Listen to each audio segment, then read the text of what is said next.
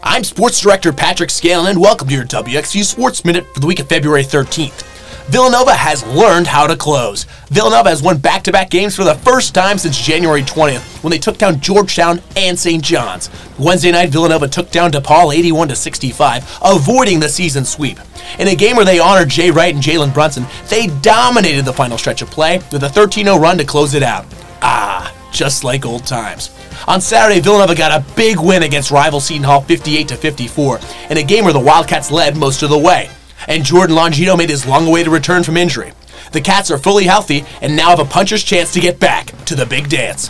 Villanova takes on Butler in the Finn this Tuesday night at 8 p.m.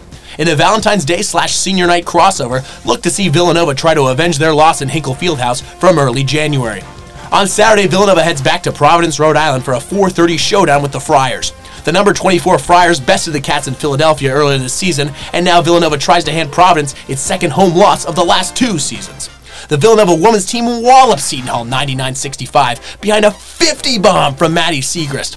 They're back in action this week as the number 14 team in the country this Wednesday at St. John's, and Saturday for a top 15 matchup versus UConn on the main line.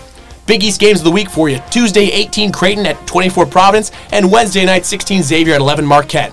Follow at PatScan52 on Twitter for all your Villanova basketball news. The Chiefs took down the Eagles on Super Bowl Sunday 38 to 35. Mahomes led a 10 point halftime comeback and took home his second Super Bowl and Super Bowl MVP. A questionable holding call late set the Chiefs up for a chip shot field goal from Harrison Butker for the win. This has been your WXU Sports Minute for the week of February 13th. You stay classy, Villanova.